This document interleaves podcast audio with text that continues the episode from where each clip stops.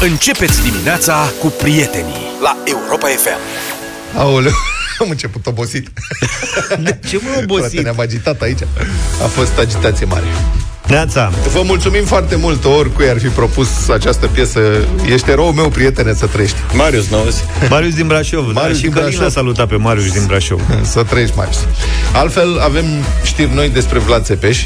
Sângerosul domnitor Vlad Țepeș ar fi fost, de fapt, vegan. Susțin o nouă cercetare științifică.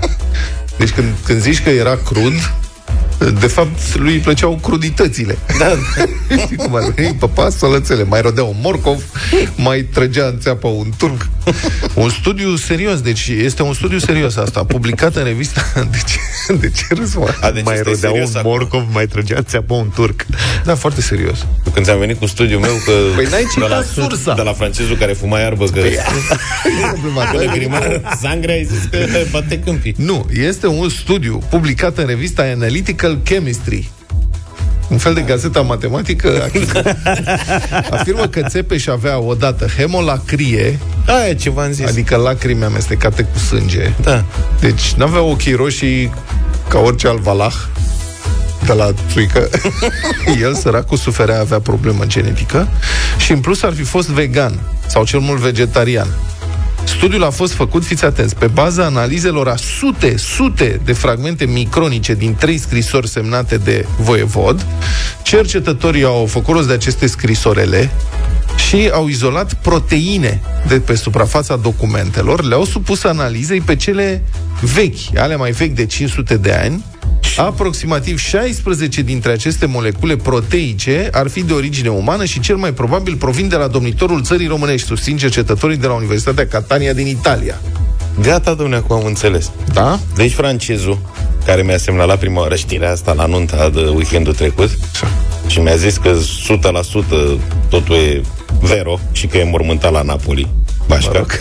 Așa. Și noi Mi-a la zis, Snagov că de ce am mers? de, mi-a zis că s-au prins că are hemolacrie din uh, probe Scrisori. ADN luate din corespondență. Da. Și m-am gândit că ăștia și închipuiau că omul lincează plicurile. Mă, nu, când, uh, că nu înțelegi? erau plicuri cu lipici. pe Dar vremea acum aia. înțeleg că el de fapt, asta zic, Da. el de fapt mânca pe foi, mă. Și curgea din gură. Exact, deci cum avem noi căustere acum sau față ei, puneau niște foi Da. Și mai scria ceva și pe dreapta. mâncai, curgea din Și gură și, luau la un moment un- dat îi venea ideea. Sigismunde, ia mă asta și scrie, te rog. Și- Și mi-a mânca venit un- o idee. Cu stânga mânca un ghiveș călugăresc Da. și cu dreapta mai trăgea în țeapă niște ce prindea. Sau am avut noroc și în timp ce își citea corespondența Da. la Strănuta. masă, da. A strănutat. Și pac proteinele. Exact. Și au zburat proteinele Pe pe nas. foaie. Ștersul cu dosul, palme. și acum la Napoli au cercetat și uite, da. Da. Tot cercetătorii spun așa, dacă Vlad Țepeș a fost într-adevăr vegetarian sau vegan, alegerea cel mai probabil n-a fost luată din motive etice, cum e acum, Așa. Ci din cauza că dieta era foarte proastă la vremea respectivă și consumul de carne era foarte scăzut, e, probabil era vegetarian sau vegan din cauza unei diete proaste sau a sănătății precare. Deci rezultă că să era un sărac, n-avea bani să-și ia un mic, o friptură. Da, n-avea nici bani de sală. Da.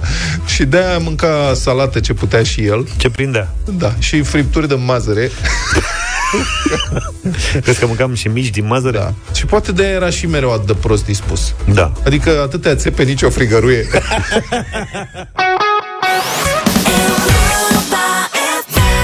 Europa FM 7 și 35 de minute.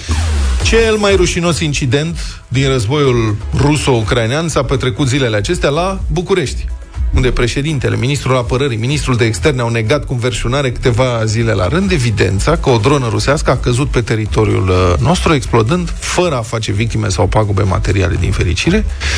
Incidentul, știm cu toții, a avut loc duminică spre luni noapte, când o dronă Shahed, lansată de ruși împotriva portului ucrainean Ismail, de pe Dunăre, a căzut pe malul românesc al fluviului. Luni dimineață, oficialii ucrainieni au anunțat acest fapt. Iar în mediul online au apărut și imagini filmate, foarte clare, cu momentul exploziei. Și de precizat că filmările au fost făcute de pe malul ucrainean. Tot pe internet, filmările acestea au fost aproape imediat geolocalizate, adică a fost identificat locul precis unde a avut loc explozia care se vede în imagini. cine le-a geolocalizat sunt niște hobiști care ei asta fac, așa cum... Că niște particulari care fac, se ocupă da, cu asta. Exact. Pasionați. Pasionați. Da. Deci sunt oameni care au diverse pasiuni. Unii pozează rațe, alții pozează avioane. Se duc la marginea aeroportului, unii cer autorizație, stau și fotografiază avioane. Alții, pe Twitter, mă rog, fostul Twitter, acum X, îi găsești, sunt niște conturi, ei asta fac. Iau filmări și le geolocalizează. Treaba, nu știu cum fac, dar geolocalizează, adică spun unde a avut loc filmarea respectivă, la colț de stradă. Spun. Și au fost geolocalizate. Era cum să spun, de notorietate, circulau pe internet, puteau fi văzute geolocalizările astea. Deci cu toate astea, deci în ciuda evidenței, oficialii români au negat imediat că teritoriul românesc ar fi fost lovit de o dronă rusească. Nu au fost lăsate niciun fel de dubii de îndoiele, adică n-au puteau să spună, să facem o anchetă, știți cum se zice de obicei, s-a făcut un comitet și facem o anchetă și vom comunica rezultatele. În momentul în care tu ca jurnalist te duci și întrebi undeva despre o decizie care ar trebui luată sau a fost luată, ți se spune se cercetează, vom comunica ulterior. Nu, de data asta negarea a fost fermă, clară, imediată. Luni, ministrul apărării, Angel Tâlvăr, sau Angel, Angel. a, Angel, mă scuzați. Angel Tâlvăr a infirmat, citez, în mod categoric informațiile apărute în spațiul public cu privire la o așa zisă situație apărută în cursul nopții în care drone bla bla nu și-ar fi căzut. Tot luni, ministerul, ministrul de externe, doamna Lumința Odobescu, a declarat că, citez, teritoriul românesc nu a fost lovit de drone rusești sau de resturi ale acestora în atacul aerian din cursul nopții nu știu ce. Și ucrainienii au insistat că ei spun adevărul. Am văzut pe ministrul Culeba, era aproape jenat când spunea, noi avem dovadă, adică se vede. Și dacă partea română nu dorește să... Asta e treaba lor. Deci Se eu vedea, mă era da. jenat. Bă, și poate ar trebui să ai încredere în, în ucrainieni când spun ce a explodat, unde a explodat. Că lor li se întâmplă asta zilnic de un an jumate și mai de dinainte din 2014, de când rușii au invadat Donbassul, de fapt. Știi? Adică ei au experiență spre deosebire de ăștia ai noștri. Bă, când spun ucrainienii, băi, a explodat o dronă acolo, s-ar putea să știe că ei cu asta se ocupă. Din păcate sunt bombardați de o grămadă de vreme. Marți, a intrat în jocul dezmințirilor însuși președintele Iohannis, cu declarații la fel de categorice. Nu a existat nici o piesă și nici o dronă și nici o altă parte a vreunui dispozitiv care a ajuns în România. Noi avem control total asupra spațiului nostru național. Am verificat absolut tot și pot să liniștesc populația. Nu a existat nimic ce a ajuns în România. Schiurile sunt la locul lor, da. am verificat tot. Mamă, am verificat tot, e nimic, control total. Populația, populația nu s-a liniștit totuși. Cu atât mai mult cu cât dovezile atacului, cum spuneau, circulau și circulă liber și detaliat pe net și în, în fața evidenței, totuși în cele din urmă, ce să vezi, a reieșit că, exact cum spuneau ucrainieni și internauții, drona ex- rusească a explodat într-adevăr în România. Așa că iată-l pe ministrul apărării, Angel, Angel, Angel. Angel Tâlvar, pedalând penibil în Malșalier și admițând că el este cel care l-a dezinformat pe președinte și opinia publică. Eu i-am furnizat această informație pentru că la momentul la care am făcut prima comunicare pe această speță, toate datele pe care le-am avut puse la dispoziție de către colegii mei din cadrul Ministerului Apărării Naționale duceau la această concluzie. Asta Vreau datele acolo. pe dos. Ceau, asta e. Dar zic că n-am vrut să-l îngrijorez, că oricum Da. n-au fost victime și... Domnule, avem control total. Avem control local. Și domnul total. Și domnul Iohannis s-a schimbat placa. A admis, a admis că ceva, ceva s-a găsit, se cercetează și dacă e adevărat, e cu viol. În cazul în care se confirmă că aceste elemente provin dintr-o dronă rusească, o astfel de situație ar fi complet inadmisibilă și o violare gravă a suveranității și integrității teritoriale a României, stat aliat NATO. Da. Asta e de Vedeți că eu sunt cu băieții ăștia Vă bă rău de tot dacă mai dați cu drone Dar Da, da, da, da, noi da. mare grijă Cu Dacă se mine confirmă că e dronă, nu, poate nu era, poate era un pelican balonat. Da. Am, ce să fie? Adică... Da, deci violarea gravă mie mi se pare nu doar că s-a produs, dar și că victima a țipat din rărunchi, însă nimeni dintre autorități n-au băgat-o în seamă. Bun, acum serios, știți ce cred că e îngrozitor de grav? Că ministrul apărării de externe și președintele ori au mințit pe față în reflexul ăla comunist vechi, să controlezi tu uh, Situația, mesajul. Nu lași adevărul, că adevărul nu poate fi controlat. Creăm noi o realitate paralelă și controlăm noi mesajul. Deci ori au mințit pe față în ciuda evidenței, ori chiar habar n-au ce se petrece prin România la granița cu cel mai violent război european din 1945 încoace. Adică mi se pare inadmisibil că marile și foarte bine finanțatele servicii secrete românești, plus Ministerul Apărării, plus cel de interne, nu sunt în stare să verifice pe teren o filmare care, pe care niște hobiști de pe internet o geolocalizează de la ei pe canapea în câteva minute. Doi, acolo sunt explozii de ceva vreme, adică rușii bombardează porturile alea ucrainiene de la Dunăre de o lună încoace. Bă, cum să nu ai o echipă campată în zona respectivă pentru observare și pentru observații? Nu e logic, trimite pe cineva acolo ca să vezi ce se întâmplă, o echipă de cercetare. Cum a explicat președintele? Haosul aseară a declarat așa, deci se afundă. Citez. În situația de război de la graniță avem o situație fluidă. Azi avem altă situație decât ieri. Asta este. Bă, nu, nu avem nicio situație fluidă în, în privința acestui incident. Nu e nimic fluid, totul e foarte solid. Adică drona a explodat pe teritoriul românesc duminică spre luni și n-a fost nimic fluid aici. Numai lucruri solide. Ce a fost, ce a explodat, s-a filmat, s-a localizat, a anunțat, nimic fluid. Pe cine aburim? Și tot aseară domnul Iohannis a mai făcut o declarație de, de generic, cum se spune. Suntem însă alerți și în contact permanent cu ceilalți aliați NATO. Da. Deci când îl aud pe domnul Iohannis zicând că rămâne alert, mi teamă că doarme în secunda următoare. Nu știu cum... Când zice domnul Iohannis, rămânem alerți și îngrijorați, da, mă rog, poate că sunt eu prea rău. Nu știu dacă mai avem timp, domnul Zafiu, mai avem timp Nu să prea luăm mai avem telefoane? timp. Nu prea mai Cât avem mai timp. avem? Un minut, două. Bun, Da. haideți, opiniile voastre, cât putem să vorbim, vorbim despre asta. 0372069599. Opiniile voastre, vă rog. Deci de ce credeți că s-a produs această, să-i spunem, bâlbă la nivel înalt în România? De ce au negat evidența și de ce au fost după aceea nevoiți? Adică au fost onești sau au încercat să ascundă ceva sau chiar nu s-au prins. Și doi, care ar trebui să fie consecințele acestei întâmplări? Ar trebui sau nu să demisioneze acum ministrul apărării? 0372 069599 și dacă vreți și mas- me- mesaje audio pe WhatsApp 0728 321 322. Eu sunt doar curios în ce stil e domnul președinte în contact cu aliații NATO. Prin scrisori, porumbei, voiajori de ăștia. WhatsApp, adică nu, nu WhatsApp. dau pe WhatsApp, a? Deci ce a fost cu drona? Bâlbă, onestă, prostie, răutate, minciună 0372069599 și care ar trebui să fie consecințele acestei întâmplări? Bună dimineața, George. Bună dimineața, te Bună ascultăm. dimineața, Neața. băieți, bună dimineața. Ce să zic, eu cred că domnul președinte a spus așa că nu a existat nimic, apoi cred eu, e strict părerea mea, a primit un telefon mai de departe și a zis, mă vezi că a fost. Spune și tu că a fost. Și părerea mea e că nu a fost nimic, singurul lucru pe care pot să-l cred e că noi vom fi provocați acum sau mai târziu să credem că rușii ne vor ataca. Cum poți ataca Rusia ca NATO?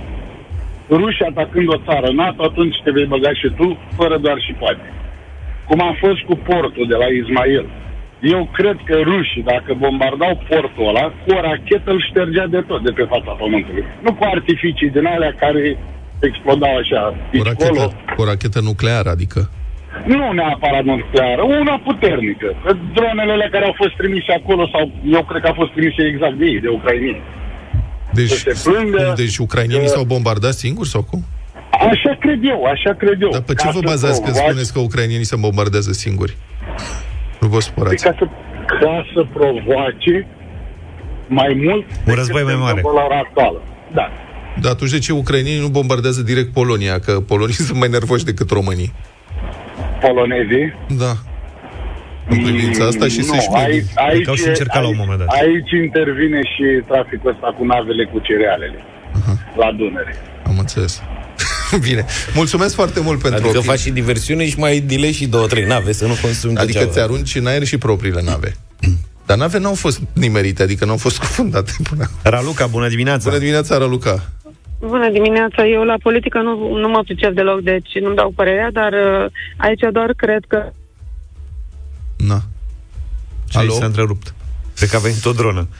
Raluca, Alo? Mai zi o dată, uite. Auzi. Da. Deci Am ne-am zis oprit că- la cred că. Da. Mă rog, cred că. Părerea mea este credința la biserică, deci nu vorbesc Da. de cred că. Spune. Uh, părerea mea este că n-au, uh, n-au recunoscut sau n-au știut, deși sunt dovezi, se pare că sunt dovezi, pentru că dacă știi că s-a întâmplat ceva, trebuie să reacționezi, că doar nu poți să stai așa ca o plăcintă. Și dacă reacționezi, poate să devină cam nasol să se extindă războiul. Nu? Că suntem țară NATO și atunci Reacția Evident, poate trebuie fi să faci totuși... ceva. Bun, dar reacția poate fi calibrată. Una este să nu reacționezi și alta este să nu admiți adevărul. Este totuși o diferență. Poți să admiți E ca- adevărul, poți ca să faci într-o- declarații dure, dar să nu dai cu pumnul. Uh, Păi, sigur, dar totuși trebuie să te aperi, nu? Și sigur că da, adică una dintre întrebări e oare de ce nu avem și noi un sistem antiaerian acolo care să intercepteze astfel de drone când intră pe, în spațiu aerian românesc? E ca într-o relație toxică. Dacă reacționă, recunoști că ai primit o palmă, trebuie să faci ceva. Altfel, tot o să primești. Ok, Uh, bun, cred- bun, asta așa am zic. înțeles. Mulțumim. Deci atunci mai bine ascundem adevărul. Uh, Florin, bună dimineața. Interesant. Salut, Florin. Bună, Florin. Bună dimineața! Eu aș vedea un pic uh, într-o notă diferită informația aceasta, în ideea în care nu aș zice că a fost neapărat o bâlbă, ci sunt niște informații sensibile și probabil că s-a dorit o calibrare cumva a prezentării informațiilor în mediul public. Uh, drona aia, până la urmă, ea nu a venit spre România. Mă îndoiesc profund că s-a întâmplat asta. Poate a fost doborâtă de ucrainieni, poate a fost uh, și-a arătat ținta. Acum, știți vorba aceea cu băgatul bățului prin gard. De tine cine bagă bățul prin gard? Ucraina sau Rusia? În cazul de față. Bun, eu înțeleg că este vorba de uh, calibrare aici, adică normal că trebuie o, rea- o reacție ponderată și toate țările NATO de la granița cu acest război, m, mă rog, în afară de Polonia, încearcă să aibă uh, reacții ponderate, dar una este să ai o, re- o reacție atentă, ponderată, să nu provoci, și alta este să nu admiți un adevăr evident. Adică nu a existat uh, nicio ezitare. Oficialii români au declarat, cum să spun, au bătut cu pumnul în masă că nu s-a întâmplat în condițiile în care era de domeniu evidenței. Erau imagini filmate și geolocalizate. Asta nu înțeleg. Știm cu toții că o, partea publică nu a fost campioană la comunicare. Mai ales că sunt destul de multe părți implicate.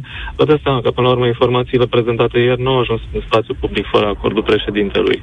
Adică și ieri intervenția ministrului s-a făcut tot cu acordul președintelui. Îmi imaginez că ministrul apărării a ieșit și a asumat vina după o discuție, cred că neplăcută cu președintele Iohannis. Mulțumim pentru opinii.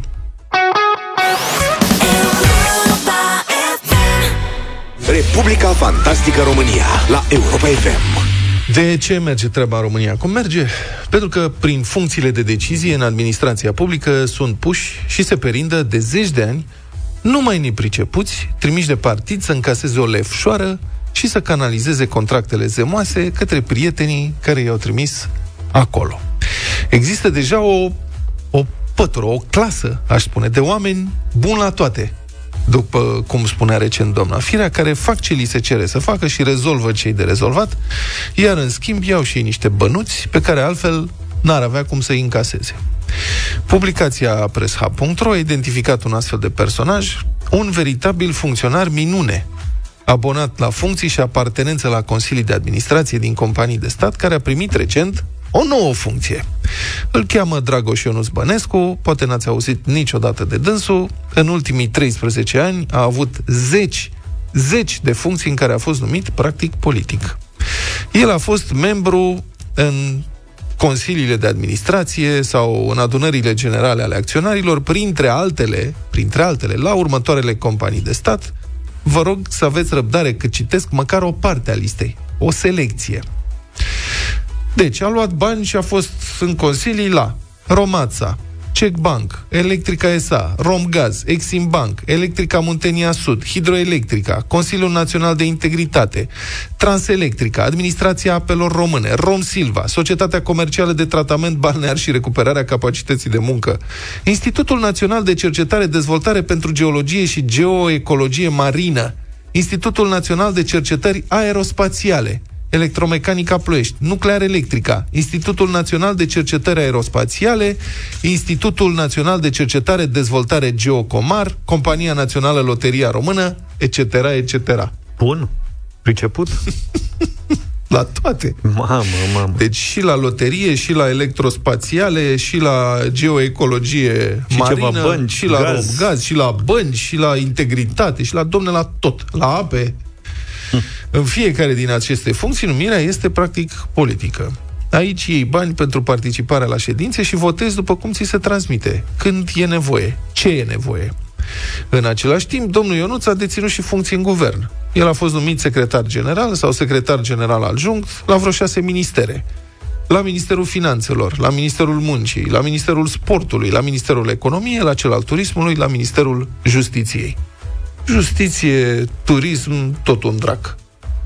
Deci nu există, practic, din această descriere, om mai priceput în România ca domnul Ionuț Bănescu. Felicitări! E precum cheia franceză. Deși răutăcioșii ar putea spune că e ca șperaclu. Deschide orice safe de stat. Aș adăuga dacă aș fi rău, dar nu sunt, deci nu adaug. Și încă un lucru de notat. Cariera domnului acesta, Ionuț Bănescu, a decolat cu adevărat după ce a trecut pe la Academia SRI, unde a absolvit un curs al generalului Gabriel Izmană Oprea. Iar Valeriu Nicolae, care a documentat cariera prodigioasă a acestui personaj, mai observă că el a făcut două mastere în 5 luni la București, în timp ce lucra 8 ore pe zi la Brașov. Vezi, mă, Luca, și noi ne-am străduit aiurea să facem Politehnic, am muncit ca niște câini. Așa se face. Luca s-a prins mai repede. Două mastere, 5 luni în timp, la București, în timp ce lucrezi la Brașov. Să știi că și eu am făcut la fără frecvență filozofie și jurnalism, că lucram. Bravo. Tot așa. Și în câte consilii de administrație? N-am prins consilii că noi filozofii nu prea lucrăm cu cele materiale. Dar altfel, să știi că e foarte important. Mulți oameni sunt preocupați să-și dea copiii la școli alese, tocmai pentru a le crea un da. anturaj din care în viață să aibă Important e nu să-ți dai la Foloase. școli alese, ci să alegi exact școala care trebuie. Iată. Deci nu școala să fie aleasă, ci tu să alegi ce trebuie, știi? Sau. Ce e important Da. în viață și... Da. Și ai văzut ăsta, dacă a făcut școala corectă, a prins făcut și școala. joburi. Că faci niște prieteni, adică intri într-o lume. Dar Anturajul, cred că e și anturajul. Foarte, Da. E și foarte stresant să Adică schimbi- și eu am prieteni filozofi, adică și lor le e greu să pătrundă în lumea mea. Da. Pe de altă parte, cred că este foarte greu și stresant să schimbi atâtea locuri de muncă. Adică până vii, până te adaptezi, până Când te înțelegi. obișnuiești cu colegii, Da, asta cu imediat colegii, pleci. Cu fișa de post, ce ai de făcut și pac, iar te trimite partidul în altă Poate, parte. poate a fost simultan în mai multe, că pare capabil. da, mai știi? Poate. Deci, domne, ce să zic, enciclopedist, acest Leonardo da Vinci al administrației publice românești, se pricepe la toate. Acest Thomas Edison, Făt frumos, are funcții politice într-un an cât alții au într-o viață. Eu zic să-i se dea Nobelul. Nu există geniu mai mare.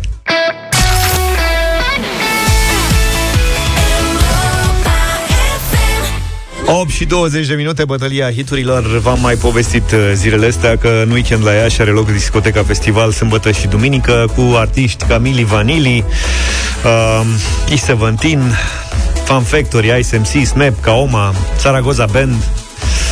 Am zis să facem o bătălie a hiturilor specială asta și am ales trei dintre artiștii care vor fi în weekend la Iași. Luca, tu ești primul care ai câștigat ieri, nu? Nu, stai că trebuie să explicăm. Da. George Deci am a ales ales. trei artiști și ca să fie totul perfect egal și să fie etic Așa. și deontologic, Pentru că e o ediție specială. da, am zis, s-a, s-a tras la sorți. Deci a fost tragere la sorți, rezultatul îl vedeți pe paginile noastre de Facebook, am și filmat tragerea la Și pe sorți. Instagram. Da, și după ce am tras la sorți fiecare, s-au făcut schimburi. Ca în copilărie, știi, când îți pica ceva ce nu-ți convenea și căutai al copil. Așa că Vlad a fost primul. Vlad a, Vlad a zis din capul lui. Mie să nu-mi pice să Dacă vă îmi pică, și a să picat. vă- Că plec. și direct a tras primul din căciulă fix se da, vă și ai naibii, bă, n-au vrut să schimbe, auzi, n-au vrut să schimbe ei Hai că ai, să ai Hai că ai schimbat găsit. până la urmă. și a trebuit să dau un plus. Am pr- promis o ciorbă. Da. Deci, ca atare, am primit în schimbul unei ciorbe ISMC. Asta este propunerea mea. Da. Hai să Practic începem l-ai cu Luca. mituit pe George El a câștigat Zafiu. ieri. Ah, mă scuzați. Nu schimbați vorba. L-ai mituit pe George Zafiu să-ți dea la schimb. A fost pe față. Am Așa fac și oferit, ăștia, să știi. am oferit I-17 și o ciorbă, că n-a vrut Da. simplu. Și Zafiu ăsta cum e ciubucar a acceptat. Da, e, deci mie mi-a picat ISMC, am făcut schimb cu George și vă propun în dimineața asta Fun Factory, I Wanna Be With You.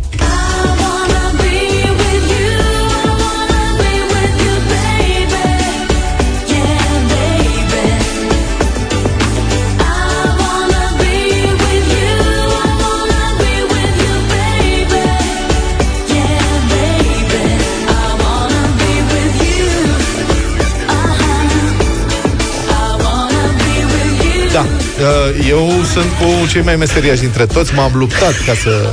Și vă rog frumos să recunoașteți și să admite și mă recompensați pentru faptul că am dat și o ciorbă ca să primesc Ice MC.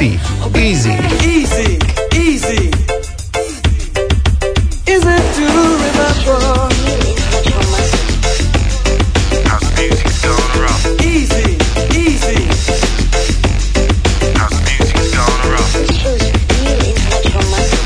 Ultima opțiune în această dimineață. Vine de la mine. E17 sunt cei mai buni Dintre toți ăștia. Sunt și cei mai cunoscuți de pe planetă.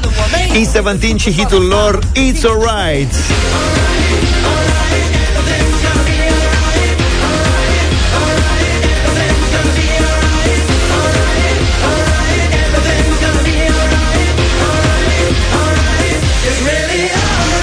Emma, bună dimineața! Bună dimineața, Emma! Bună dimineața, bine ați revenit. Bună. Bine te-am găsit! Deci, E17. E17, auzi, fie. Vlad, dar tu ce domne cu E17? Că ai zis că orice ar fi, nu E17. Band boys ăștia, NKOTB, ăștia. nu- A, cu nu-i suport. toți ai? Da, nu-mi plac deloc. Mi-ar plăcea să câștige E17 Și tocmai de asta că ea și Tot tras degeaba. Și a renunțat la ei, știi? Tot degeaba. Nu mi-aș Tiberiu. fi dorit victoria cu I7. Salut, Tibi! Salut. Neața, neața, pentru că dansam în liceu ISMC. ISMC. Uite, mă, na. Uh, Carmen, bună dimineața! Bună, Carmen! Bună dimineața, bine ați revenit. Bine te-am Grea regăsit. alegere, dar mă duc pe E17. E17 să fie Carmen, Da. mulțumim tare mult Bună, Loredana! Loredana, Neața Greșit alegere. Bună dimineața. Bună. Îmi pare rău, Vlad, E17. Da. Ce să... Iată, Râde că nu iată. mi-am dorit, nu știu, știam că este Mulțumim. populară și că o să câștige și asta nu mă Și cu interesează. toate astea, Seventeen domnule. mă repugnă. Băi, uh, Ce vrei, mă? ai fi câștigat Și ce Deci dacă? ai tras la sorți câștigătorii Da. Înțelegi? Da. După care ai dat și o ciorbă Eu nu sunt ca Japoneză, e Rapidul. adevărat Eu doresc Să să, câștig scape de- frumos, nu doresc să câștig în orice Rapidul condiții câștigă conflictul. oricum Bravo. Rapidul câștigă oricum frumos Da? Și să știi că pe stadion la noi, la Rapid Da. Un joc frumos e mai important decât victoria Atât. Ai văzut? Deci n-ai fi jucat cu I-17 dacă ai fi avut filosofia. Stai că Luca n-a prins-o pe asta Nu. Nu știu dacă... N-a mers. Ha? Dacă jucați frumos și pierdeți două, trei meciuri, nu cred că o să vă placă. Da. Băi, o bară frumoasă e mai importantă A, decât, bine, decât da. un gol de la chinuit Decât un Dacă gol e chinuit, 4-0. serios? Da, Așa întotdeauna. ați ajuns unde ați ajuns Nu, la un moment dat. întotdeauna am fost așa, știi? Dar nici Zi, para tati. nu prea. Da, ce? Repede, cine mai vine la Iași? La Iași uh, vin o mulțime de artiști. Uite, și uh, Ai zis de Francesco? Saragoza Band am zis, Kaoma cu Lambada, Snap sunt Snap, Ice MC Fan Factory ăștia am avut, Francesco Napoli, ai putea să vii și tu, Vlad, pentru Francesco. În mod deosebit. E17, Mili Vanilli, Bala. uh, ave- avem uh, cine? Mauro? Mauro e bombă. Mauro? Bala. Băi, și eu, eu îmi doresc tare mult să-l văd pe Gheorghe Gheorghiu și vine la Iași. Între toți internaționali Între toți este internaționali și e Gigi și Gheorghiu? Gigi Gigi. Mama mea. O să fie bomba.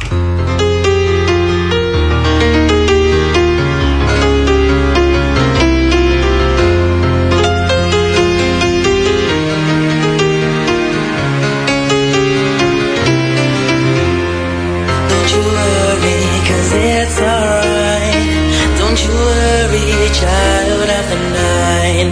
Cause in the morning come with the new day sun. Love never last in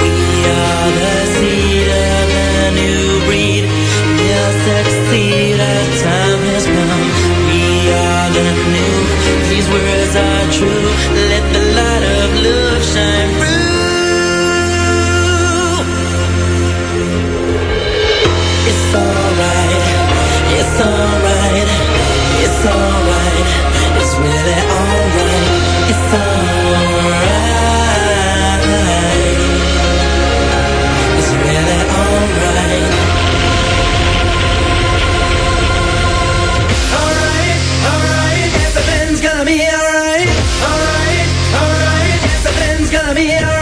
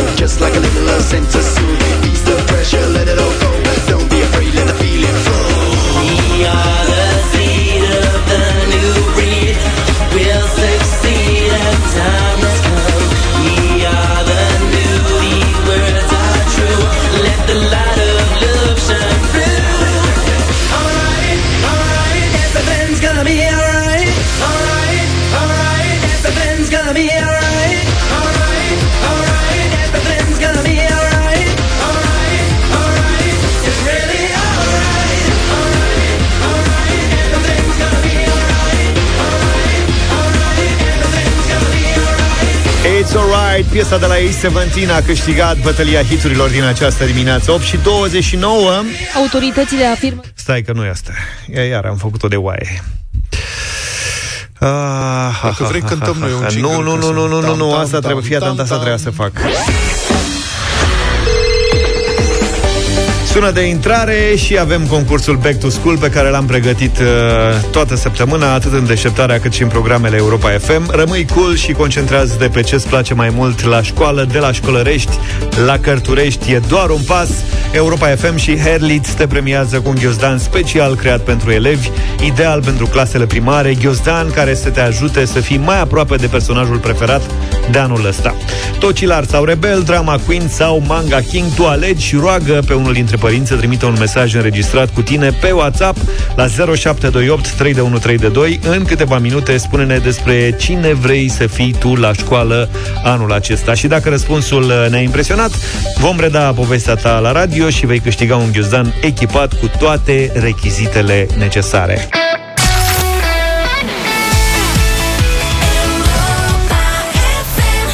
She's got the look, Roxette, 8 și 36 de minute, suntem din nou în deșteptarea. Postul de televiziune Nașul TV a luat o sancțiune zdravănă de la CNA, întreruperea emisiei pentru 10 minute, în urma unei dezinformări cu privire la tunelurile dacice, care exist, ar exista în Munții Bucegi și prin care poți să te duci, dacă știi unde e, Dacă în alt, nimerești con- pe tunelul. alt continent. Băi, ce tare. Da. Proiectat probabil cu energie. Mă rog, nu contează, în fine, nu contează. Da. CNA a cerut postului să verifice pe teren aceste pseudo-informații. Așa, și? Foarte tare. Au trimis Ăștia de la specialiști. CNA. Da, da, bun. Și că verificarea n-a putut fi făcută, oare de ce? Postul a fost sancționat. La telefon este analistul media de la pagina de media Petrișor Obaie. Bună dimineața, Petrișor! Bună dimineața! Mă întreb dacă nu care cumva ăsta ar trebui să devină un nou mod de acțiune al CNA. Adică dacă vreun post TV sau radio difuzează invenții și sunt o grămadă de posturi TV, nu știu radio, dar la TV sunt o grămadă de posturi TV care difuzează numai prostii inventate, să vină cu proba sau să fie sancționat. Ce crezi? Eh, Da, ar fi o idee, mai ales că în cazul acesta eh, CNA a apusat și chiar a cerut autorități. Petrișor, o să te rugăm să stai mai aproape de o fereastră sau ceva, se aude destul de dificil, semnalul e destul de slab. Eh, Da, eh, spuneam că CNA chiar a plusat în acest caz și a cerut autorităților să le acorde tot sprijinul ziariștilor care vor să intre în, în tunelurile dacice. Eh, A fost eh, o modalitate mai atipică pentru CNA de a aborda situația cu simțul umorului, dar eh, vorbim de un caz atipic. Uh, Lumea nu știe, Nașul TV este un, uh, un post mic, dar Nașul TV are o experiență în încasat amenzi cum n-au posturi mari din România. Adică în urmă cu vreo 2 ani, când i s-a prelungit licența de emisie, Nașul TV a obținut prelungirea de emisie la ora 2 și la ora 4 deja a luat prima amendă. Deci, serios, deci uh, am, am și scris și noi pe pagina de media. Pentru că na, nu poți să respingi uh, dreptul unui uh, post de televiziune de a funcționa. Poți doar să uh, îl sancționezi în momentul în care uh, încalcă legea. Iar la Nașul TV avem un istoric de zeci de mii de euro în amenzi. E un delir total la acea televiziune, este practic scăpată de sub control. Uh, Acum ceva vreme, de exemplu, au dat pe post exorcizări. Deci au dat exorcizări pe post, undeva în miezul zilei. Exorcizării în tunelurile dacice. În loc de teleshopping Exact, astăzi, că nu avem exact. clienți, luați o exorcizare, sunați la... dacă, dacă mă crezi, nu mai găseam cuvinte ca să exprim mirarea membrilor CNA. Deci, pur și simplu, cei de la CNA er, erau uh, stupefiați. Măi, nu se poate așa ceva. Uh, apoi, uh, în legătură cu uh, conspirațiile și cu vaccinurile, a fost acolo, au fost serii întregi de emisiuni. Uh, nu vreau să aduc în, uh, în discuție limbajul pe care îl, folosea, îl foloseau uh, cei care spuneau uh, trăsnăile acestea, extrem de jignitor, uh, extrem de vulgar uh, și ce ne-a văzut? A dat o amendă, a dat două, a dat trei. La un moment dat, acum vreo doi ani, acumulaseră vreo nouă amenzi. Deci Da. nouă amenzi. Bun, nu, dar din câte, rapid. din câte știu eu, întreruperea, ridic, întreruperea emisiei se face pe, este în crescendo, adică 10 minute este prima sancțiune și după aceea ultimul pas este ridicarea licenței. Adică da, nu e 10 chiar... minute, Așa, după 10 minute nu știe urmează nimeni. 3 ore, Da. 3 ore și uh, după, după 3 ore urmează reducerea uh, perioadei de licență Mhm. și abia ulterior uh, ridicarea licenței. Dar atenție, vorbim de încălcarea uh, succesivă a aceluiași articol. Uh-huh. Adică uh, legea uh, prevede că tu poți ajunge în această situație dacă încalci aceeași, uh, aceeași prevedere. Păi dezinformare Pentru... de acest gen? Și asta mă întreb, adică mai sunt și alte televiziuni care dezinformează, care spun trăznăi pe post, nu aduc niciun fel de probă pentru asta. Mi se pare o procedură foarte bună ok, n-ați făcut-o pe post, vă dăm două săptămâni să aduceți probe și dacă nu, atunci luați o sancțiune de acest gen. Nu crezi că în felul ăsta s-ar mai curăța un pic peisajul audiovizual în care oamenii măcar, au din ce în ce mai puțină încredere? Măcar ar încerca uh, să se curețe cât de cât, pentru că CNA oricum în fiecare ședință analizează o grămadă de astfel de dezinformări. Și uh, noi ascultăm uh, de multe ori uimiți uh, explicațiile pe care le dau posturile de televiziune pentru năzbâtile pe care le, pe care le spun pe post. Chiar dacă acum a fost cu simțul uh, așa dată cu uh, ironie uh, această, uh, această sancțiune, dar ar fi un precedent interesant pentru Uh, pentru, dezin, pentru a combate uh, dezinformările. Uh-huh. Dar spuneați voi la început că este o sancțiune foarte gravă. Evident că, din punctul de vedere a unei, sta- unei stații mari, cum este Europa FM, Uh, dezinf- o astfel de sancțiune este nu gravă, este extrem de gravă, mai ales că în cele 10 minute în care, practic, uh, să spunem tehnic, nu emisia este întreruptă, ci programul este uh-huh. întrerupt. Da. Uh, practic, în cele 10 minute, postul difuzează sancțiunea și spune, uite, am fost amendat pentru asta. Evident, pentru posturile mari care își respectă care respectă o deontologie, care uh, au un orgoliu profesional, astfel de amendă este, este cruntă. Pentru Nașul TV însă este o, o gură de oxigen, pentru că dacă lor le dădeau o amendă de uh, câteva mii de euro, din punctul lor de vedere îi durea mai tare decât uh, uh, oprirea programului cu, cu cele 10 minute. Da, auzi, nu există, nu există da? un precedent totuși, apropo de traseul ăsta, OTV-ul nu a fost închis tot așa? N-a urmat tot uh, pașii ăștia, amenzi, amenzi, amenzi uh, și după OT, OT, OTV-ul a fost uh, uh, întrerupt prima dată în 2000 unu, cred, cred că era în timpul lui, uh, lui Ion Iliescu, uh, pentru lucruri extrem de grave atunci au fost, dacă nu mă înșel, uh, și a doua oară a fost întrerupt pentru că nu și-a plătit amenziile. Mhm. Deci a doua oară când a fost întrerupt, a fost întrerupt pentru uh, neplata amenzilor. Practic, este aproape imposibil în momentul de față să închizi un post de televiziune, pentru că, potrivit legii, sunt cam patru cazuri în care se poate opri emisia, să zicem, incitarea publicului la, la ură, religioasă, uh-huh. națională, etc., uh, incitarea explicită la violențe uh, sau uh, la acțiuni teroriste. Cam uh-huh. astea sunt cazurile în care poți să oprești un post de televiziune. Am Altfel, înțeles. cu un avocat bun, uh, un post de televiziune poate să uh, contracareze foarte bine o, o decizie de acest gen. Și, uh, pe de altă parte, nici CNA-ul nu are ca politică oprirea unei stații TV, încearcă să susțină libertatea de exprimare, numai că în cazul Nașul TV, dacă vedeți ce se întâmplă acolo, în lumea acum a văzut doar tunelurile dacice. Evident că le tratăm cu umor, am văzut imagini din tunelurile dacice în premieră, ajungem în China, ajungem eu știu pe unde mai ajungem ca în Să ca în deschidă, filme. domnule, că și așa e greu cu autostrăzi. Eu, eu în Antalya aș vrea, dacă se poate mai repede. Exact. Dar să vezi uh, exorcizări ziua în amiaza mare, nu e de aici de acolo, sunt imagini extrem de Uh, de șocante pe care, pe care le-au prezentat ei pe post. Mulțumesc. Auzi, dar crezi că se poate, cre, credeți că se poate traversa Bucureștiul mai ușor prin tunelurile păi, dacice? Cred că asta... Și ăștia n-au făcut și ei un tunel. Păi, ar fi, ar fi gata mai repede decât autostrada da. Sibiu Eu sunt, mulțumesc, mulțumesc, Petrișu. Eu sunt îngrozit că astăzi trebuie să traversez Bucureștiul de, cred că de două ori sau de trei ori. Păi sună la nașul, te vezi da. unde e o gură Am de tunel. Mi-ar prinde bine un tunel dacic ceva.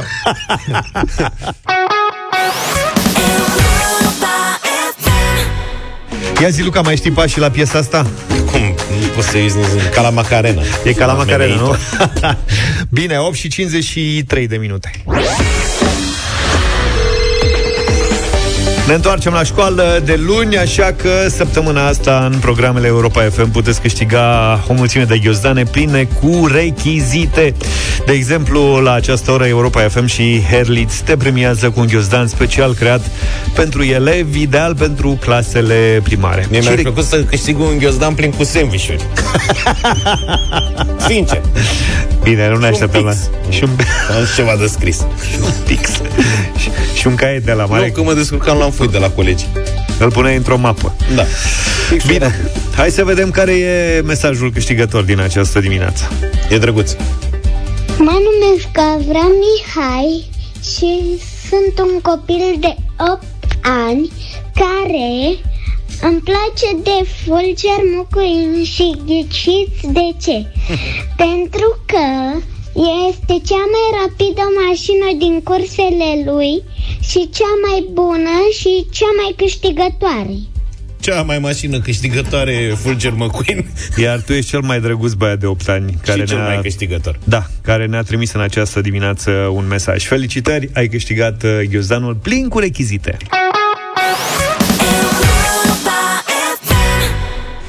Și 9 minute, ascultați deșteptarea la Europa FM. Un studiu World Vision uh, România arată că 20% dintre copiii din această țară afirmă, observă, de fapt, că violența este ceva obișnuit și intens în școlile unde învață și aș vrea să vă rog să nu treceți ușor peste această observație. Cum, gândiți puneți-vă voi în locul copiilor. Cum ar fi să munciți, să lucrați într-un loc în care să fie mereu bătăi, lovituri, violențe și unora dintre acestea să le cădeți chiar dumneavoastră victimă din când în când? Adică de ce nu acceptăm asta ca adulți, dar de ce am ignora asta în cazul copiilor? În plus, un sfert dintre copiii de la sate, din mediul rural, deci din România, afirmă că trăiesc cu teama de a nu fi discriminați din cauza sărăciei. La telefon este sociologul Gelu Duminică. Bună dimineața! Bună dimineața! Ce înseamnă, în fapt, practic, discriminare din cauza sărăciei? Cum se manifestă? Faptul că îi tratăm diferit pe cei care au o haină mai ponosită, nu au telefonul nu știu care, nu au pantofi sport nu știu care. Adică îi tratam mai rău. Bineînțeles, dar cea mai simplă definiție a discriminării este tratament diferit în situație similară. Și atunci noi în școli, din păcate, avem, sau din fericire, avem diversitatea societății. Uh-huh. Copii din toate zonele. Unii mai bogați, alții mai puțin bogați, alții mai de o anumită religie, de o altă etnie și așa mai departe. Din păcate, sistemul educațional românesc este de foarte mult construit pentru ceea ce americanii numesc white middle class Christian. Uh-huh. Adică pentru un nivel așa dezirabil. Cei care nu se încadrează în această zonă, de obicei sunt victima violențelor. Acum, violența nu înseamnă doar bătaia, cum ați explicat dumneavoastră la început. Și cea mai des întâlnită violență este violența emoțională.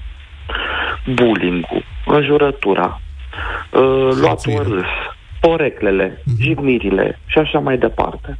Care, din păcate, sunt mai des întâlnite decât ne-am putea închipui. Și care sunt Faptul efectele că... unei asemenea experiențe trăite an la rând de un copil?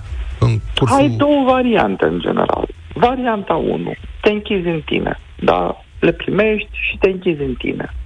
Și în momentul ăla, cel mai simplu este să abandonezi. Pentru că nimeni nu se întoarce într-un loc unde nu se simte bine. Tocmai de aceea, dacă vă uitați pe cifre, sau și de aceea, ratele de abandon, neparticipare, performanță și așa mai departe a copiilor proveniți din medii vulnerabile, în cazul de față din mediul rural, sunt mult mai mici decât celelalte. Deci una dintre explicații este că dacă își bat joc de ei permanent alți copii, îi bat, îi râd de ei, nu știu, atunci de ce s-ar mai duce acolo în fiecare zi? Absolut, acum luați-o simplu, da? da? În teorie se numește stare de bine. Adică dacă tu nu te simți bine în locul ăla, logic că nu te mai duci în locul ăla. Asta înseamnă la muncă, la școală, în vizită la niște prieteni, la niște rude. Nu te simți bine, nu te mai duci. Simplu, da? Deci asta e varianta 1. Varianta 2 este devitul însuți agresor. Pentru că la forță răspunzi cu forță. Și atunci încerci să-ți câștigi demnitatea, respectul, stima de sine, numiți cum vreți dumneavoastră, dar generând forță. De asta se spune că în spatele fiecărui copil problemă stă de fapt o traumă, care vine de undeva. Că vine din familie, că vine din mediu, că vine din de undeva ea vine. Da, omul se naște bun, societatea îl distruge, zicea Rousseau cu mult timp în urmă. E, din păcate, în spațiul românesc avem foarte mulți copii care nu se simt bine, care sunt jigniți, care sunt umiliți, Pentru că nu au, repet, nu au hăinuța care trebuie, nu au telefonul care trebuie, nu au tableta cum, care trebuie. Nu sunt, sunt încă virgine. Și vedeți-mă, știu foarte multe cazuri de fete care sunt victima bullying pentru că sunt încă virgine. Dar și așa mai departe. Adică că, uite, nu consum nu știu ce stupefiant, că nu fumezi, că nu bei și așa mai departe. E, aici, știți, noi avem doi factori de socializare. Factorul de socializare primar, familia, și factorul de socializare secundar, școala. În principiu, cele două ar trebui să lucreze împreună. Da, oferind mediu propice de dezvoltare pentru fiecare copil, astfel încât să-l ajungă la potențialul maxim de dezvoltare. În cazul copiilor vulnerabili, cu precădere a celor de etnie romă și celor din mediul rural, cei doi factori eșuează. Adică nu lucrează împreună. Din contră, lucrează unul împotriva celuilalt. Și atunci avem indicatorii ăștia. Și de asta avem indicatorii ăștia și dezastrul ăsta din punct de vedere educațional în aceste două medii. Domnule Duminică Luca, sunt, am și eu o întrebare în contextul ăsta. Sunt da, foarte... dacă mă, mă domniți mult, să știți că mă dau, mă, eu zic mamei, mama mă, mă face prostului din când în când. Da, ok. deci, mă, da. Bine, Gelu, fii atent. Uh, Eu am un băiat de 14 ani. Apropo de asta cu relaționarea cu părinții și cu gașca de prieteni. Și am acum o dezbatere cu el, a ajuns la vârsta la care e preocupat și de cum arată, de haine, de lucruri de genul Normal. ăsta, face sport uh, și a început să fie preocupat de cum se îmbracă, da? Uh, i-am, e, e ok. I-am cumpărat și Adidas, că acum toți copiii sunt cu fel de fel de modele de Adidas, de nu știu ce. Și are o gașcă de, de copii care își cumpără de pe un site chinezesc fake-uri. Uh, Adidas, branduri de-astea mari, fake. Și am stat de vorbă cu el și i-am explicat ce înseamnă lucruri de calitate, ce înseamnă lucruri fake, că lucrurile fake nu sunt oricum în regulă a fi cumpărate și așa mai departe. Dar cu toate astea, el îmi spune, e- este super frustrat și îmi spune că înțelege tot ce îi spun, dacă asta e realitatea în care trăiește el, copiii lui, colegii lui, cumpără lucruri de felul ăsta de pe aceste platforme online și astea le plac. Și el de pomană are niște lucruri de mai bună calitate și poate și mai scumpe, nu asta îl interesează, pe el îl interesează să aibă ce au și ceilalți. Și da. cum, cum tratezi frustrarea copilului? Că mă gândesc că asta poate uh, duce mai departe și la alte apucături, la băut, la droguri. Deci la... eu pot, eu pot să vă dau, uh, știți, din răspunsuri deștepte, dar nu aș face decât să croșetez în jurul mm. cozii. Nu prea poți, ca să fiu foarte onest. Da? Pentru că e raționalul versus emoțional. Rațional, copilul înțelege ce îi spui. Numai că pe el îl doare că ăștilalți au abibas și el n-are abibas. Exact. Ce să facem acum? Da? Da? Și atunci e foarte greu să explici copilului că, băi, fii atent, ce ai tu e mai de calitate, pentru că în piramida nevoilor noi avem o nevoie care se numește apartenența la grup, care e în mijloc. Da? Fără ea nu prea poți să ajungi la stima de sine și autorealizare. Sau ajungi foarte greu. Și atunci copilul ăla, ca să se simtă împlinit în gașca lui, are nevoie de abibas. Ce să facem acum? Și de miche. Ce să facem? Da? Și atunci, de multe ori, văd părinți extrem de bine pregătiți, care înțeleg foarte bine asta, uh, toate lucrurile astea, care cedează și cumpără copilului miche. Da? Pentru că are de gestionat, să zicem așa, valoarea versus durerea copilului. Da? Și tu știi că ceea ce îi promovezi e valoros, da? că e o lecție, mm-hmm. numai că îl vezi pe copilul tău suferind seara. Asta zic. Bă, și e, e greu să gestionezi povestea asta. Știu, în teorie vii și spune, știi, trebuie să explici valoarea, să... Mai e greu când ești acolo, când ai copilul tău cu lacrimi pe obraz, da, fiind victima lorii la mișto decât ceilalți, că nu are abibas, e complicat. Și eu ce da? fac gelul acum? Oh, Concret. Nu pot să spun eu. Nu pot eu Că să ea spun și-au ce luat să ieri faci. trei Tocmai de și-au asta. luat curea lui Vuitton de pe site-ul. I-a zis, băi, tu Eu- te eu- auzi ce vorbești? Eu tocmai asta încerc să spun. În teorie, eu pot să-ți dau răspuns. Ca părinte, tu trebuie să-ți găsești răspunsul. Aia vezi. Da? Deci, în teorie, eu pot să-ți dau răspunsul. Știi cât de ușor mi-e să zic, băi, nu mă, tu trebuie să-l faci, să-l dregi. Numai că tu gestionezi, pe tine te doare când îl doare pe copilul tău. Exact. Până atunci să-l tu- vândă altceva. Și... Da, tu, tu trebuie să alegi, știi, modalitatea în care îl înveți. Adică ce e mai important, valoarea sau lacrimă. Dar nu, nu pot eu să dau un răspuns, că aș fi autosuficient. Eu nu știu cum aș reacționa când copilul meu ar face din, de genul ăsta. Mhm. În teorie pot să spun, aș face, aș drege. În practică, e complicat. Știi, culmea E că foarte astea sunt niște complicat. porcării ieftine, adică el nu vrea, de exemplu, o curea lui Vuitton care costă nu știu câte sute sau mii de euro, da? El vrea Nu. o șmecherie care costă 100 de lei, adică e mult mai complicat, știi, de Luca, nu, nu, gestiona nu, situația. Nu, nu. Că Cred, e că, cred, că, ieftin. cred că ținta e greșită. El nu vrea lucrul ăla. El vrea recunoașterea celorlalți. exact, da. El vrea apartenența la grup. Mhm. El vrea să se simtă partea găștii respective. Și cred că, de fapt, discuția nu trebuie dusă pe lucru, ci pe cei în spate. De ce are nevoie de validarea celorlalți? De aici mă vă poate răspunde mult mai bine un terapeut. Da, un psiholog.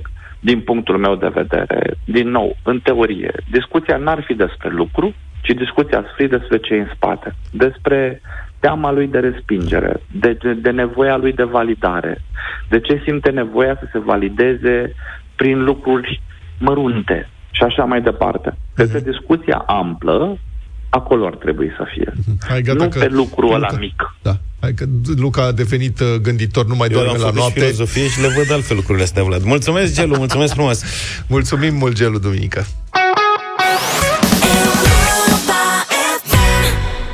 9 și 40 de minute A venit Soreasca în uh, studioul Europa FM Alina Sorescu e cu noi Cu picii ei din Să suni piesa asta clopoțelul. Bună dimineața, Că vine Alina școala. Bună. Bună dimineața, George, Luca, Vlad. Bună. Bine ai Mă venit bucur să vă văd. Succes în noul sezon. Mulțumim, Mulțumim. și ție, apropo de picii lui Soreasca E un proiect pe care l-ai de câți ani? Ah, cred că sunt vreo 13. N-am, n-am stat să număr, dar cam așa. Dacă Fa- nu chiar spre 14. Facem buletinul în curând. Faci înscrieri și începe Da. școala cât de curând, înțeleg E încă vacanță, dar uh, de luni picii uh, revin în activitate, numărăm bobocii, fac înscrieri pe 10 și pe 17 septembrie, așa că Mhm. părinții care au copii talentați să mă caute De la ce pe vârstă Facebook, se pe pot Instagram, înscrie? între 4 și 12 ani. Uh, înscrierea se face simplu, trebuie doar să-mi trimită un e-mail la adresa alinasorescu.ro, arongmail.com cu numele și vârsta copilului și stabilim mai departe. Copiii trec printr-o audiție Mhm. uh, prin care le testez urechea muzicală și simțul uh, ritmului. Deci noi nu avem nicio șansă Să ne intrăm Ia în zi. picii lui La- Soreasca La A, e, Între 4 și Să, 12. să știți că uh, folosesc la înscrieri uh, Așa. probele pe care eu le dădeam când eram eu mică uh, la minisong. Eu l-am prins pe Ioan Lucian Mihale, așa am Știu, început să da. cânt când Serios? eram eu mică. Da, da. Adică duc așa mai departe o istorie Și ce probe se dau? Poți bogată. să- Uh, Intonarea unei, uh, unui sunet dat de pian, intonarea cu vocea și o probă de ritm. O probă foarte simplă, cu pixul să bați un ritm. Sunt probe atât de simple, dar atât de relevante ca să vezi uh, înclinațiile copilului. Și de acolo pornim și uh, învățăm uh, canto, prezență scenică. Practic îi învăț pe copii să fie dezvolți prin muzică, ceea ce pentru ei este o plăcere și o metodă foarte bună să capete încredere în ei, practic. Să-i vezi pe toți cum se deplasează. Au fost la Dino Park, la, Da. la una din De activitățile iunie. desfășurate de noi Ce frumos acolo. a fost. Da? Da. Sunt mulți printre dinozauri. Au făcut ravagii pe acolo. Dar a venit cu autocarul, să știi că Da. a fost o super experiență. Acolo. Apropo de asta, vă deplasați ușor în țară la spectacole? Că voi Uh, faceți și da, spectacole. avem uh, invitații și uh, le onorăm atunci când uh, se poate. Avem și uh, sezonul ăsta deja treabă, uh, Mhm. spectacole mari, că na, i-am dus pe pici până și pe scena Sălii Palatului și nu odată, ci și în show-ul nostru. Am cântat și cu Albano când a venit la sfârșitul lunii mai, alături de, de pici. Au venit cu mine și la Ateneu. Uh, Sezonul ăsta cântăm alături de Fuego în spectacolul lui aniversar, tot de la Sala Palatului. Uite, asta nu ne-a ieșit nouă. Vezi, Ne. se cântă cu fuego, cu fuego. Și mai am un eveniment Ar fi. foarte interesant uh, în toamna asta, pe 2 noiembrie o să fie un uh, super show la sala uh, Palatului Disney 100. O să fie o producție extraordinară de care o să mai povestesc și o să am onoarea să cânt.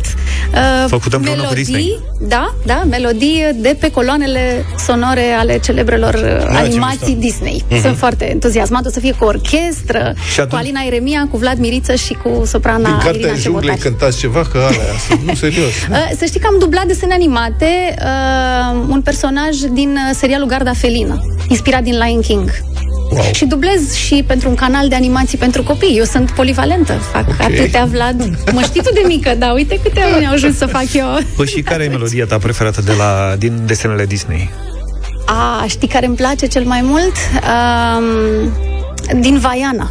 Uh-huh. sau din uh, Frozen 2 sau din uh, e așa de uh, frumoasă muzica din animațiile uh-huh. Disney nu te poți opri la o da, da, da, da, uh-huh. da, da. Și cred că nu doar copiii cum adoră muzica. Pe omul de zăpadă, cred că până Olaf. să Olaf. noi. Sau pe Ren. L-a fost bobonete. L-a fost bubonet, da, da, da. Da, da, da, da, așa sus. el, el, da, da, da. Să știi că e o experiență foarte interesantă să dublezi desene animate. E... Totul se întâmplă la cele mai înalte standarde. Contractele se fac direct Evident. cu Disney. E... Dar e, wow. dublajul îl faceți, adică sunteți toți actorii acolo și Nu, pe, pe rând. rând. Da, eu am dublat doar muzică, deci A, ce ține de, de segmentul Dar actorii meu. nu interacționează între ei, totuși, adică... Ce e interesant e că în momentul în care tu dublezi, tu vezi și imaginea și Logic. atunci în momentul în care tu evident, vorbește în limba ta, nu în engleză, cum uh-huh. sunt de obicei originale, trebuie să închizi gura, să te coordonezi cu imaginea. Uh-huh. E foarte, foarte interesant. Am lucrat cu Mihai Bisericanu, care e actor uh-huh. și care e și pe zona asta de canto la Facultatea de Teatru și uh, el ne coordona, adică e... Fetele tale te-au recunoscut, wow. în, uh, te-au recunoscut vocea în urmărind desene animate de la Disney? Da, da, da, da. da. Și uh, pe canalul de animații pe care dublez, pe cântecegrădiniță.ro și acolo, hai mami, ce ai mai făcut, ce ai mai cântat? Sunt o felul de cântece educative prin care îi uh, învăț pe copii. Părțile da. corpului, să mhm. numere, uh-huh. anotimpurile. Dar sunt cântecele foarte populare, ele nu se dublează. Deci, de exemplu, Baby Shark, de Ba exemplu. da, uite, urmează nu. să apară. Da, nu. am dublat Baby Shark, să știi. și așa, uh, în română o să fie Ia. ceva de genul Bebe rechin, du, du, du, du, du, du. Cam așa. Mami rechin. să mă vezi cum mă prostez de-a mămica, de-a bunica, de-a tătică. De imaginat în viața mea. Mai da. există și pisica Niau Niau, dacă da, vrei. Da, da. o să-ți dăm noi sunetul respectiv. Să știți că lumea muzicii pentru copii e, e fascinantă. Da, e... și face o grămadă de vizualizări și presupun că de bani. Da, da. Tare. Ai e... o piesă nouă. Da. Hai să ajungem și aici. O să avem nevoie de voi la Radio Voting, dacă ne ascultați. Și eu am nevoie de voi. 0372069599 în numele iubirii se numește. Am lansat-o, cât are, are să avem 30 și ceva de ore de când s-a lansat, cam așa. E proaspăt, proaspăt. Ați făcut o grămadă de vizualizări ne deja apropiem de 120.000 de vizualizări, uite, într-o zi și un pic.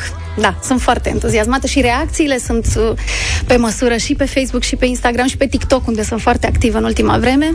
Uh, se numește În numele iubirii, e o piesă foarte profundă, cum am obișnuit eu să cânt în ultima vreme, că uh-huh. de uh, lucrurile din viață își pun amprenta și pe ceea ce fac profesional. Are legătură cu fetele, cu relația cu ele, cu relația cu tatăl fetelor, cu Alexandru Ciucu? Da, are evident o, o amprentă, că asta sunt acum, prin experiențele astea mai complicate de viață trec acum, dar uh, sunt lecții care ne întăresc, sunt uh, perioade și perioade prin care trecem uh-huh. și uh, clar simt că muzica acum pentru mine a fost o ca o salvare. De ce nu? Cam Hai așa. să ajutăm pe Alina să facă și mai multe vizualizări. Dacă vreți, puteți merge pe YouTube să căutați piesa în numele iubirii și cu ocazia Și să-mi scrieți în comentarii ce ați face voi în, lum- în numele iubirii, că așa i-am întrebat pe cei care m-au uh, urmărit. Dar vă invit și la Radio Voting 0372 069599. Hai să ascultăm piesa întâi.